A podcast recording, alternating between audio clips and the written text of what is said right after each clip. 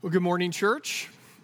It is always a blessing for us uh, to be together, to gather together as God's people, and to sing truths, uh, to pray.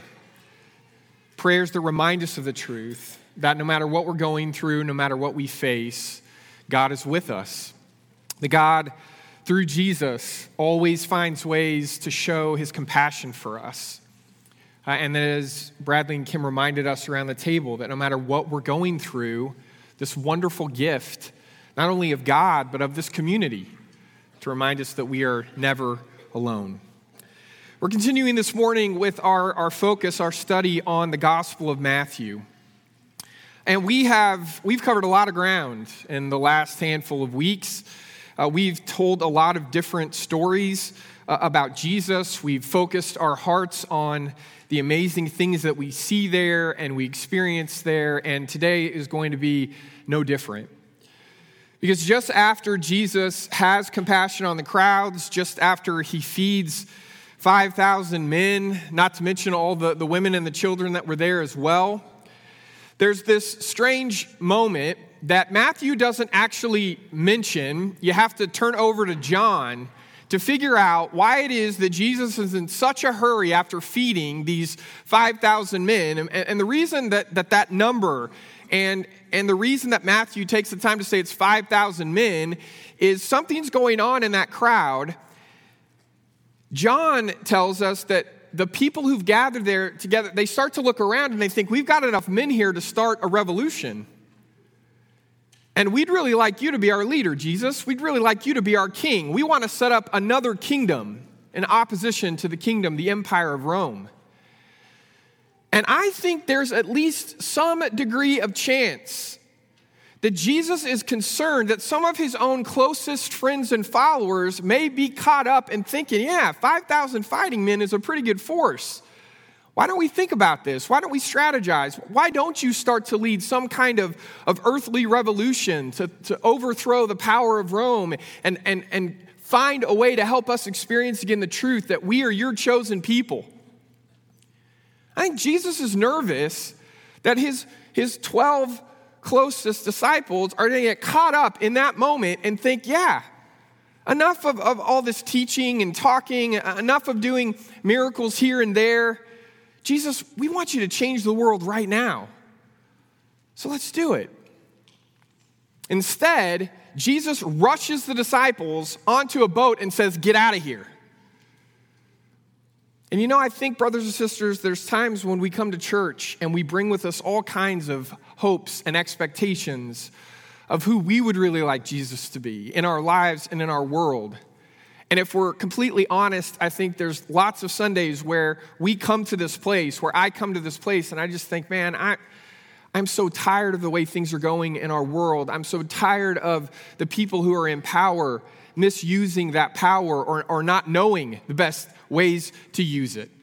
I, I'm weary of the, the ways that our world is separated and divided between the haves and the have nots, and, and the way that people resent one another and the place, the life that they have. I'm ready for it just to be over right now. So, Jesus, just change everything now. Be the kind of leader I want you to be. Do the kinds of things I think you should be doing. And we come to this place every week. And I think if we'll let him, there's times that Jesus basically comes to us and says, Hey, those aren't my hopes. Those aren't my dreams. That's not what I'm here to do. And you need to figure out how to have a kind of urgent patience, an expectation not for me to do what you want me to do, but for me to be who I truly am supposed to be. Don't get caught up in all this. Don't get carried away. So that's where we're going to pick up the story this morning. If you got a Bible with you, go ahead and turn to Matthew 14, starting in verse 22. Right, it's while all this stuff's rippling through the crowd, it says, right then, Jesus made the disciples get into the boat and go ahead to the other side of the lake while he dismissed the crowds. And when he sent them away, he went up onto a mountain by himself to pray, which, if you remember, Bradley told us this morning, he was, that's what he was trying to do already with his day. And it got sidetracked by all these people. So he's trying to get back to what he was originally setting out to do. So as evening came, and he was alone. Meanwhile, the boat, fighting a strong headwind, was being battered by the waves and was already far away from land. Very, very early in the morning, he came to his disciples, walking not around the lake, not close to the lake, but walking on the lake. And when the disciples saw him walking on the lake, they were terrified. And the only thing that could make sense to them was it was a ghost. They were so frightened that they screamed. I'm guessing that's part of the story they didn't want included. Here it is. And just then, Jesus spoke to them Be encouraged. It's me. Don't be afraid. And Peter replied, Lord, if it's you, order me to come to you on the water. Now, that word order is the king's command. Right? So if it's you, you command me with the power of a king to come out to you on the water. And Jesus said, Come. And then Peter got out of the boat and was walking on the water toward Jesus. But when Peter saw the strong wind, he became frightened. Uh, the only way you see a, a wind is what it's doing to the water and the waves and all the things that it's throwing at you, right? And he began to sink. And he shouted, Lord, rescue me. Jesus immediately reached out and grabbed him, saying, You have shaky faith. Why did you start having second thoughts? Uh, more on this in a moment. when they got into the boat, the wind settled down. And then those in the boat realized who they were with. Some of them for the first time, and they worshiped Jesus and said, You're not just some earthly king, you must be God's son.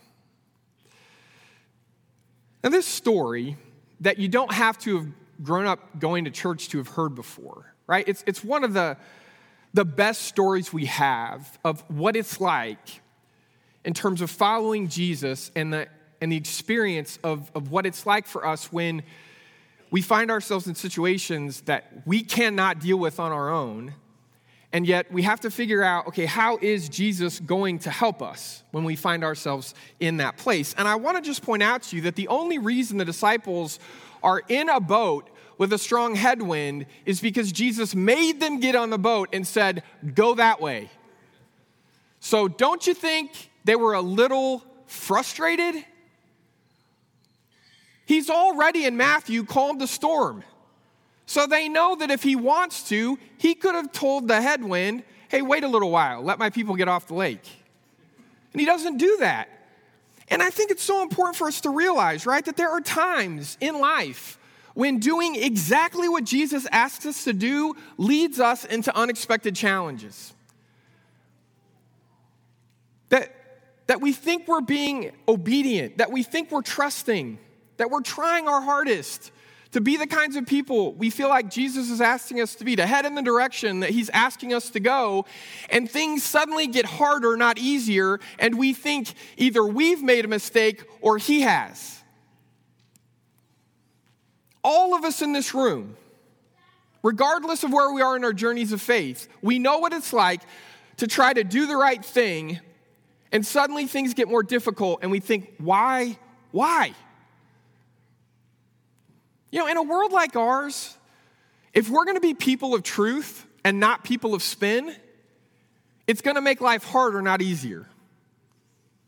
To tell the truth about our struggles, to tell the truth about our setbacks, to tell the truth not only uh, of the things that we want people to see, but to tell the truth about the things that, that only grace would give us the courage to share. Right? If, if we're going to live in a world where everybody's looking out for themselves and we're not going to look out for ourselves because we're going to trust that there's plenty more where that came from, that that's the kind of God that we we're following. That's the kind of God that we're serving. Well, guess what? There's going to be times where you and I don't get all the shiny, flashy things that this world has to offer. And we're going to have to wrestle with whether or not we're content with what God has given us and what God has blessed us with. Are we going to have the courage to keep sharing? Or not. there's going to be times in our lives when we have to stand up to the powers that be in this world and say, what you're doing with the amount of power you have is wrong. What you're doing is taking away the humanity of someone else.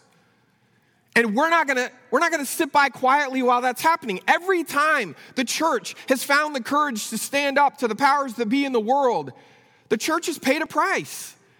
If the church isn't paying some kind of price for resisting the ways of the world, we're probably not resisting the ways of the world.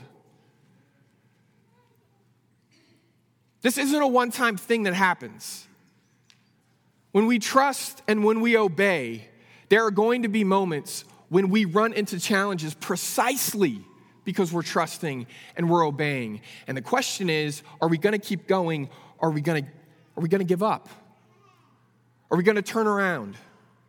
Are we going to go back to the shore of all these worldly expectations of who we think God should be and who we think Jesus should be and how he should make our life easier? Or are we going to hold on to the truth? You know, that's not just true as individuals, it's, it's definitely true right now in this moment in time in the life of the church. And I don't just mean our individual congregation, I mean the church universal throughout the world. We are facing headwinds. It is getting more and more difficult. It is not your imagination. In fact, I want you to see this quote from Patricia Brown. In speaking to, to church leaders, she says, there is so much anxiety about the future of the church. It's as if church leaders are driving into the future with hands clenched on the steering wheel and eyes firmly planted in the rearview mirror, wishing they could go back there. Now, my guess is it's not just church leaders that have adopted this posture of holding on tightly to the wheel, not knowing what's going to happen next, not knowing what life's going to look like next, and just looking into that rearview mirror th- thinking, I just, can't we just go back? Can't we just go back? The problem is, last time I checked, there is no reverse in this car. Doesn't work that way. I know we wish we could go back. Jesus isn't asking us to go back. Jesus is asking us to fight against the headwinds. And the question is do we trust him or not? Do we have courage because we trust Him? Are we struggling? Are we telling ourselves we can go back? Right? We, we can. We can we can turn back the clock. We can, we can go to a world that was simpler, that, that seemed like things were more in our favor. But I'm telling you, brothers and sisters, every time we do that, we're just, it's like we're, we're using nostalgia as a kind of anesthesia to put us to sleep to life. And we need to be awake. We need to be awake to what's happening, and we need to know where we're going, and we need to trust that sometimes when things get harder, that's a sign that we're going in the right direction. And stay the course. Sometimes the very things we fear the most become the pathway Jesus takes to reach us. Those disciples, they had to want to be anywhere but the middle of that lake, in the middle of that that wind that was fighting against them and they couldn't find a way out of. And it is actually the surface of that lake that Jesus is going to use as the pathway to get to them. And there's a reason they think he's a ghost. People don't walk on water, it's not a pathway. Unless you think back mm, all the way to Exodus when I think I remember a story about God's people being trapped beside the Red Sea and they, they can't figure out how there could possibly be a good future for them, and suddenly there's a pathway across that sea. There's dry land where there's not supposed to ever be dry land. And this time, Jesus does something even more amazing. It's, it's not that the wind pushes the water away, it's that he just decides the quickest way to them, you know, he could walk around and wait for him, but the quickest way is just to walk on the water. So that's what he does. And they are so used to having realistic, logical expectations That instead of believing that it could possibly be their Savior, their leader, the one who's done, uh, he just fed thousands of people because he felt like it. And they still can't get their hearts and their minds wrapped around that it, it could only be him that's coming to them in this way. That when they need him the most, it doesn't matter the distance, it doesn't matter what's separating them. Jesus always finds a way to us. And if we are so focused on the water, and if we're so focused on what's realistic and logical and what makes sense to everybody else in the world, we're not even going to see that he's coming closer, that he's that he's just he's just there. And if we could lift our eyes up to stop focusing on what we can do on our own to keep this boat floating, if we could just if we could look on the horizon very early in the morning, right? If we could look towards the sun, and believe that a new day is coming, we might just find that it's not the sun that's rising, it's the Son of God that's drawing near. Man, I want to have a faith that believes that even though that's not possible, everything's possible for God. Everything's possible with God. And that we spend so much time being afraid of the worst case scenario and things falling apart and things not working out, that we, we, obsess on all the things that, that we need saving from instead of focusing the eyes of our heart on the one who's going to save us. What are you the most afraid of?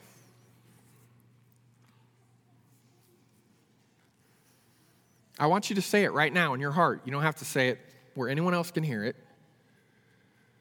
What are you the most afraid of right now? Other than a long sermon.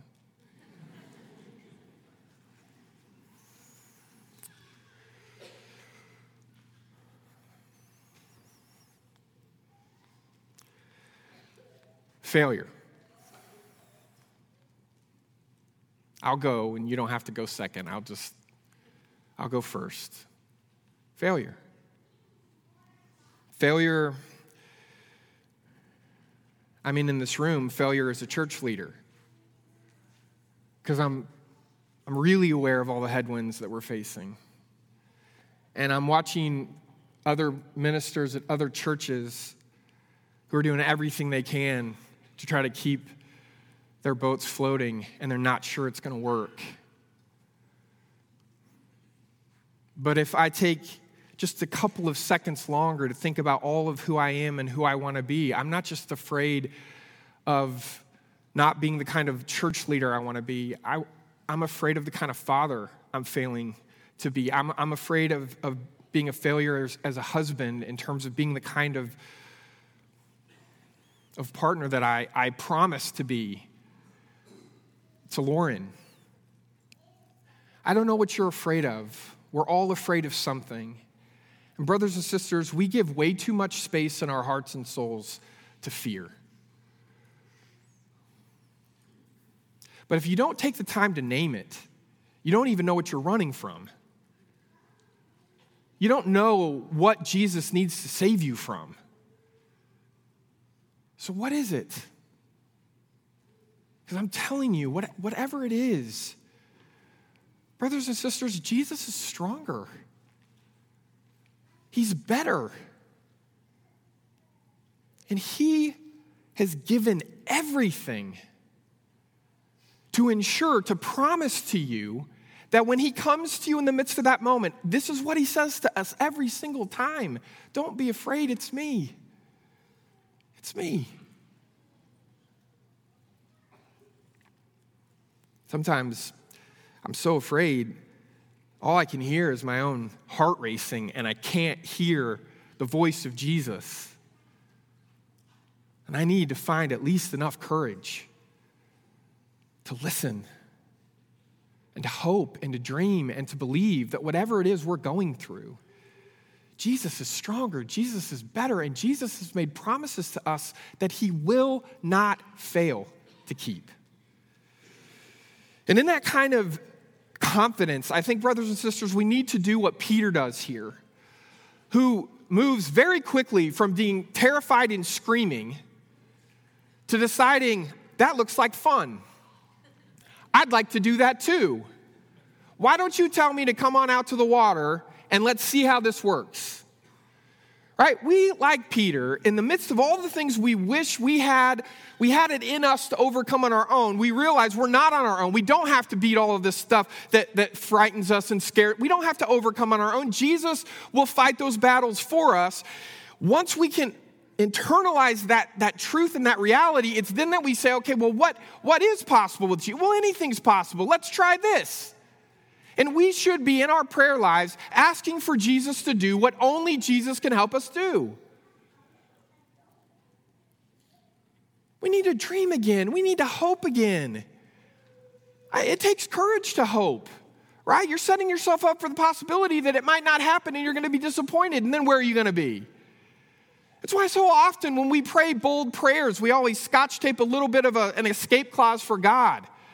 Where it's like, God, we really like you to, to use our church to reach people we've never reached before and, and to be present in our community in ways we, we don't know how to be present yet. We, we pray for all that, but we understand if that's not what you want to do, God. In Jesus' name, amen.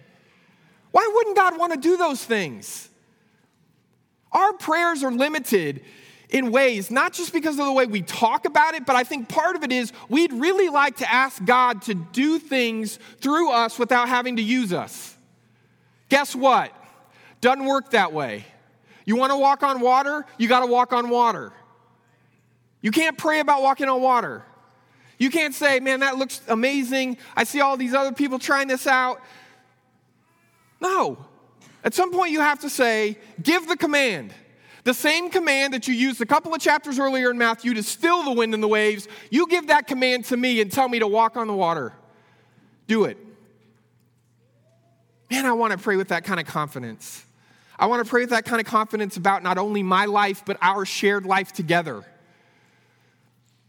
Look, the reality is in so many areas of our lives, we've just been trying to make it, just been trying to hold on.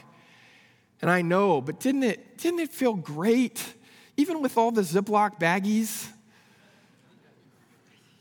Didn't it feel great to pass communion like normal people? It's a minor miracle. It's a miracle. I, it struck me this morning as we were passing those baskets. I was like, I've never felt closer to the story in, in Matthew 14 in my life. Because I took it for granted. But when we think about, okay, what is it that we're going to ask God to help us do? Man, I hope we don't just pray for God to help us pass communion to one another. I mean, I know we've been praying for the world to get back to normal, but we have to get past just barely making it. This church is called to seek and save the lost with the Savior of the world. That's not just barely making it, and it's not just looking at ourselves and hoping we have enough and, and trying to make sure that we don't take any risks and we don't step out in faith. This whole story is about stepping out in faith when it looks like it's crazy. Peter doesn't care. He's going to try it. Brothers and sisters, if we're going to become the church that this world needs, we're going to have to we're going to have to have moments where it doesn't make any sense. We're going to try it anyway. And we're going to trust that Jesus is going to carry us. I want you to notice this, uh, this translation of what, what tra- usually gets translated, oh, oh, you of little faith, why did you begin to doubt? Or why did you start to have doubt? Nate, bring it up. Okay, I spent hours this week looking at, there's another way to say this, at the Greek. I'm sorry. Okay, I spent hours looking at it, and it's a really poor translation. To say, oh, you of little faith, why did you start to doubt? First of all, the word for little there is inconsistent, right? Shaky. Because Peter has some pretty amazing faith, to try to get out of that boat at all. It's that once he gets out there, he looks around and he starts having second thoughts because he's trying to walk on water. That's not just doubting. The Greek term for what's happening there is you come to a crossroads and you don't know which way to go. Right? It's, it's a choice where you, you're overthinking it. And, and I relate to that because I have places in my life where I could stand firm and say, I only do this because of my faith. And I feel good about the strength of my faith in this area. But then I have other places in my life where I'm just, it's like I'm learning how to walk in that area of faith. And it feels like trying to walk on the water. It, it, doesn't make sense to me, and it makes me uncomfortable, and it makes me worried. And I'll just confess to you one of those places in the life of church is finances. I get really nervous when it comes to, okay, we're all giving sacrificially to this place, and how do we make sure that what we're doing with it is not just blessing us, it's blessing everyone around us? How do we do that? And how do we take faithful risks for the sake of the kingdom? Man, I don't want to do that. I just want to save a bunch of money. I just want to make sure we have a bunch of money for, you know, a rainy day or a storm when we might have to keep the boat afloat. But I don't have the, the moral imagination to see that Jesus is going to get to us one way or another, and we're going to do the things that we're dreaming of doing because of Him, not because of us. Now, I don't know what it is in your life, in your faith journey, where you say, okay, over here, I've really developed, I've grown, I don't struggle with that anymore. I see the world the way God does in this area. But all of us have places in our faith where we're just still learning to walk. And it's like we're walking on water. And the question is are we going to keep going or not? Are we going to keep trusting? You know, I think when it comes to the second thoughts Peter's having, I don't think Peter's having second thoughts about Jesus' ability to walk on water. I think he's having second thoughts about his ability to walk on water. That's the problem. He trusts Jesus to do it. He's watching Jesus. He's been watching Jesus long enough to scream until he could see his face. And so he thinks, What am I doing? What am I doing? How did I get here? A church that has the courage of the kingdom should find itself at times and places where we're asking, How did we get here? What are we doing? We all have shaky faith, don't we? And we all have second thoughts. Because here's what I want you to I want you to hold on to this, okay? Walking on water, water it's, it's, there's no doubt it's a miracle. It gets all the headlines and how, you know, we think about this story. That's why the title of the sermon is Walking on Water. All of us want to be able to do that. I mean, we'd rather read about Peter doing it, but still, right? We, we, we all want to have a place where we think I could do that. But I actually think that what the story is trying to assure us is as much as walking on the water is a miracle, so is starting to sink beneath the waves and finding that Jesus is always right there, ready to save us. That that's a miracle too. That you shouldn't expect to walk on the water and not get wet. And I just, I'm not just talking about the spray from the wind and all that. I'm talking about you start to sink. This isn't walking on a waterbed. This is walking on water. There's going to be moments when we start to, to go beneath the surface and we, we see the limits of our own, our own ability to trust. Again, not so much that God, we, we all believe God can do anything. What we struggle to believe, what we have second thoughts about is can God do anything through us, with us? And this story tells us he absolutely can. But the wonderful news of the gospel is look, there's going to be times when our shaky faith it's strong enough to get us out of the boat and then the second it gets us out of the boat, we're going to start to try to find our way back, but our salvation's not behind us. It's in front of us where Jesus is waiting to reach out and take a hold of us. I'm sorry, I'm almost done, I promise. Don't don't worry, don't worry. I kind of feel this way about this story. Okay. Can't somebody else do this? Can't somebody else take this risk? And once I've taken the risk, Jesus, can you promise me that it's all going to be smooth and it's all going to go exactly the way I expected it to go? This pretty much goes, by the way, how I would expect trying to walk on water to go.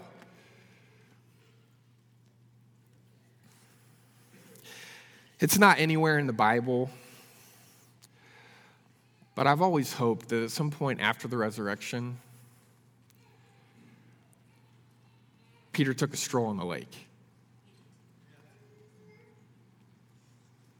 That he realized that it was going to be okay because even if he took this leap of faith and he started to sink, he wasn't really walking on the water anyway. He was walking on the shoulders of Jesus. And yeah, there may be times that we go lower into that lake than we want to go, but I'm telling you now, we're not going to hit the bottom. We're not. I promise you, brothers and sisters, we're not. And, and I want to say something to you. It's the reason I mentioned the, the financial stuff that always gets me stressed out. You know, I confessed to you just a couple months back about Harvest Sunday that we had a goal that felt like, in the wake of global economy and all the things that were happening, that that goal seemed like it was just too much to ask for. It was $450,000, I think. I've actually forgotten the goal because we're like at $673,000. Right? That's walking on the water as a church. Then I get nervous that when you guys give that way to missions, you're going to redirect away from regular giving. Man, I could find anything to worry about. It's my spiritual gift. Okay, so guess what I found when I started looking into the January giving to the regular giving? This is the best January we've had since 2018, back when the world was normal. That's walking on the water. And I don't like it. but I need it. And so do you. Man, we need to be brave again. We need to find our courage again. And we need to know that Jesus is asking us to go places that are harder, not easier, better. But they're not places we can get on our own. So the question is as a church and as individuals in our lives, are we going to find a way to try to learn how to walk again? And believe that even if we stumble and fall, and even if we start to slip beneath the waves, Jesus will never leave us or forsake us. He will never let us go. Do we believe that or not? It's not a matter of words, it's how we're actually going to live our lives. Do we believe it or not? Man, I'm betting everything that we do. We're going to stand and sing in just a moment, and I, I hope and pray uh, that as we sing together as God's people, as we think about the week that's ahead and the month that's ahead and the year that's ahead, right? I want us to hold on to the truth that this isn't our kingdom, it's, it's Jesus' kingdom. And no matter what else is going on in our world, Jesus' kingdom is alive and well and reaching people, and I want us to be a part of it. You, me, all of us. I want us to be a part of it. Please stand together now. Let's sing.